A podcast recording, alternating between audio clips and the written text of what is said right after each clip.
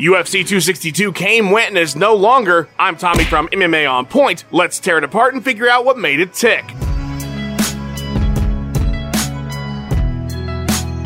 The UFC's 19th trip to Texas saw 12 fights with 4 KO TKOs, 3 subs, 5 decisions, 4 unanimous, and 1 split for a total cage time of 2 hours, 2 minutes, 20 seconds. An interesting night if you were playing at betonline.ag. Very tight money lines for this event. There were 2 pick'ems on the prelims, but the biggest dog won. Priscila Cachoeira was the money just like her name, a plus 220 underdog in her win over Gina Mazany, so putting 500 on her at betonline.ag would have got you a clean 1100 bucks. There were 5 dogs in total that won, but with those tight lines all around. It wasn't a bad night to pick favorites or underdogs to Bet Online. Let's see how the main card shook out. Charles Oliveira became the 11th undisputed lightweight champion when he TKO'd Michael Chandler in the second round. Do Bronx now has the UFC record for most finishes at 17, the most submissions at 15, the most fights before winning a title at 28. He's one bonus away from tying Cowboy for the most. He's made 870 grand thus far from them. His UFC journey started 3,941 days before gold. He's currently on a nine fight win streak with seven performance bonuses in that same time period. This is the first time since 2013 four Brazilians have been champion at the same time. Beneil Dariush improved to a seven fight win streak after his victory over Tony Ferguson. El Cucuy has lost the last nine rounds he's fought, and against Dariush, scored the least number of significant strikes of any fight in his career that went more than a round. Rogerio Bontorin is the 13th fighter to miss weight this year. He would still win via unanimous decision over Matt Schnell. Katlyn Chookagian scored the most significant strikes of anyone on the card with 127 in her win over Viviane Araujo, earning her our Busybody Award. And finally, for his psychic knockout of Shane Burgos, Edson Barboza earns our Psycho Mantis Award. But the stats can only tell us so much. Let's dive deeper. What's up, guys? Jason here with the before and after.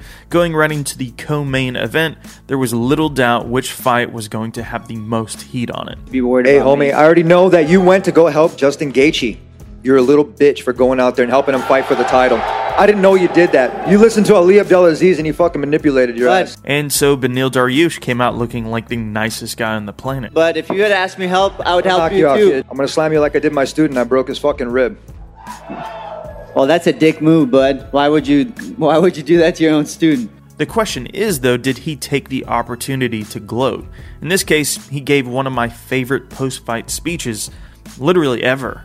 They better not be fickle. The same fans that just cheer Tony on like that, they better cheer for him every single fight. I better not see those stupid comments about Tony. Ah, he's done. He's this. He's that. You know, you're gonna support him. Support him throughout his whole career. Don't support him just for the day. And now that he's that now that he's not doing well, like forget about him. If you're gonna be a Tony fan, be a Tony fan for life. I don't want to see that crap about him. Uh, uh, this and that. I, I see so many negative comments online, man. It, it just makes you want to stay away from it. Based on his style and approach in the fight, Dana wasn't convinced Beneil gained a ton of new fans. He didn't do any favors in, in gaining any new fans tonight, but you know it, it was tough, a tough go against a, a fan favorite like Tony. He went in, did what he had to do to win. to be a champion, you got to be able to stick to the game plan. It's not it's not always uh, being a bonus fighter. Why am I going to strike with this guy if, if I have such an advantage here? What about Tony's leg, though? How did he not tap to that heel hook? Like i his knee popped and it popped loud.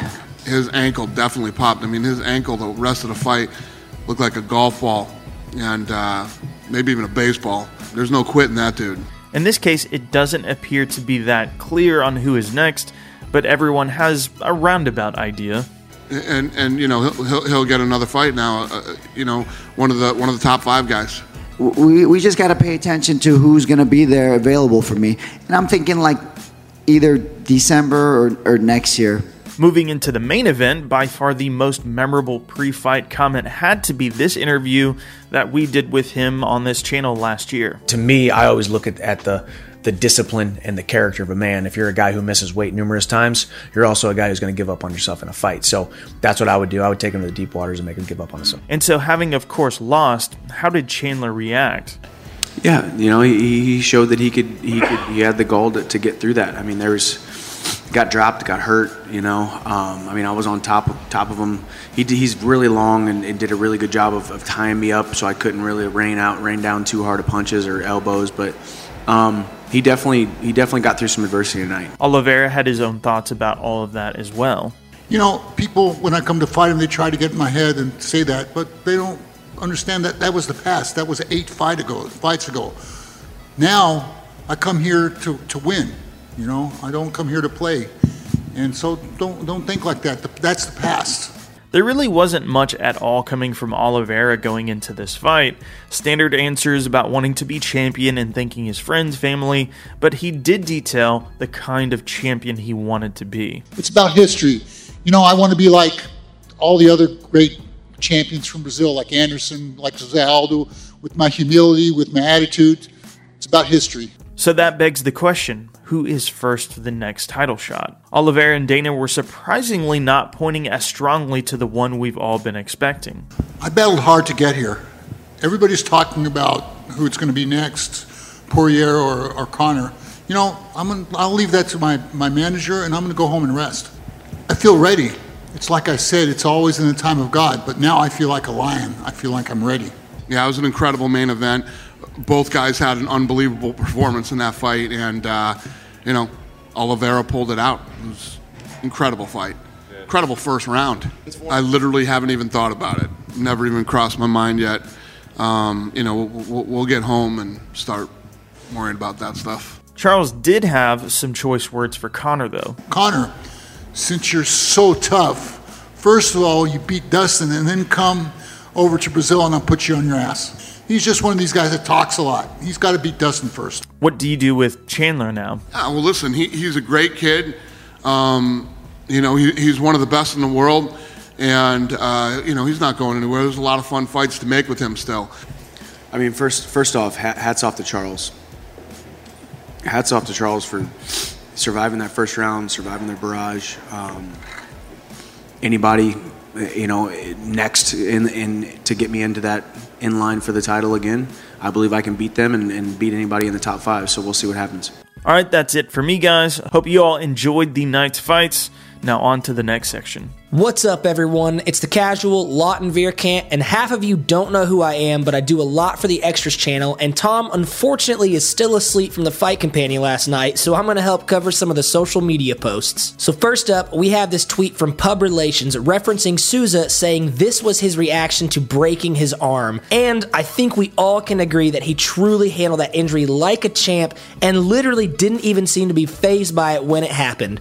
Props to you, Souza. Next up, to begin the main card, we have this tweet from Fred Wells saying that Burgos looked like he remembered he got hit hard, then thought, fuck getting hit like that again, I'm chilling on the floor. This had to be one of the most delayed knockouts I've ever seen. Moving on to probably the second most talked about fight from the main card, we've got the captain's tweet who has a great idea on who Dariush's next opponent should be, the one and only Elon. If you missed this incredible post-fight speech, Dariush called out Elon Musk saying he ordered a Tesla for his wife about six months ago and they still don't have it. Maybe some trending tweets will finally get your wife that Tesla. Now, to cover some tweets from the outstanding main event from last night. First, we have Shaheen Al-Shatti saying Oliveira is already leading the UFC in submissions. He holds the record for the longest and most challenging path to a UFC title, and he's only 31. Just crazy, man. I literally couldn't agree more, and Oliveira deserves everything that he gained from last night's win. And Ariel Helwani had some thoughts about how fun a matchup with Oliveira and Khabib would have been. We all know this fight sadly will never happen, but can you imagine the matchup between these two and the insane ground game fight we would have witnessed for the title had it ever happened? One can only dream, I suppose. And to wrap it up today, we've got our very own Mac Malley sharing this photo of Oliveira, saying that the last time he was this happy was when he was 8 and got a Nintendo 64 for Christmas. Oh, those were the days. But yes, Oliveira was clearly taken aback by this victory and just couldn't contain his excitement for the long journey he's had to get him here. Well, that's it for me for the social media covering 262, and here's Tommy Toehold.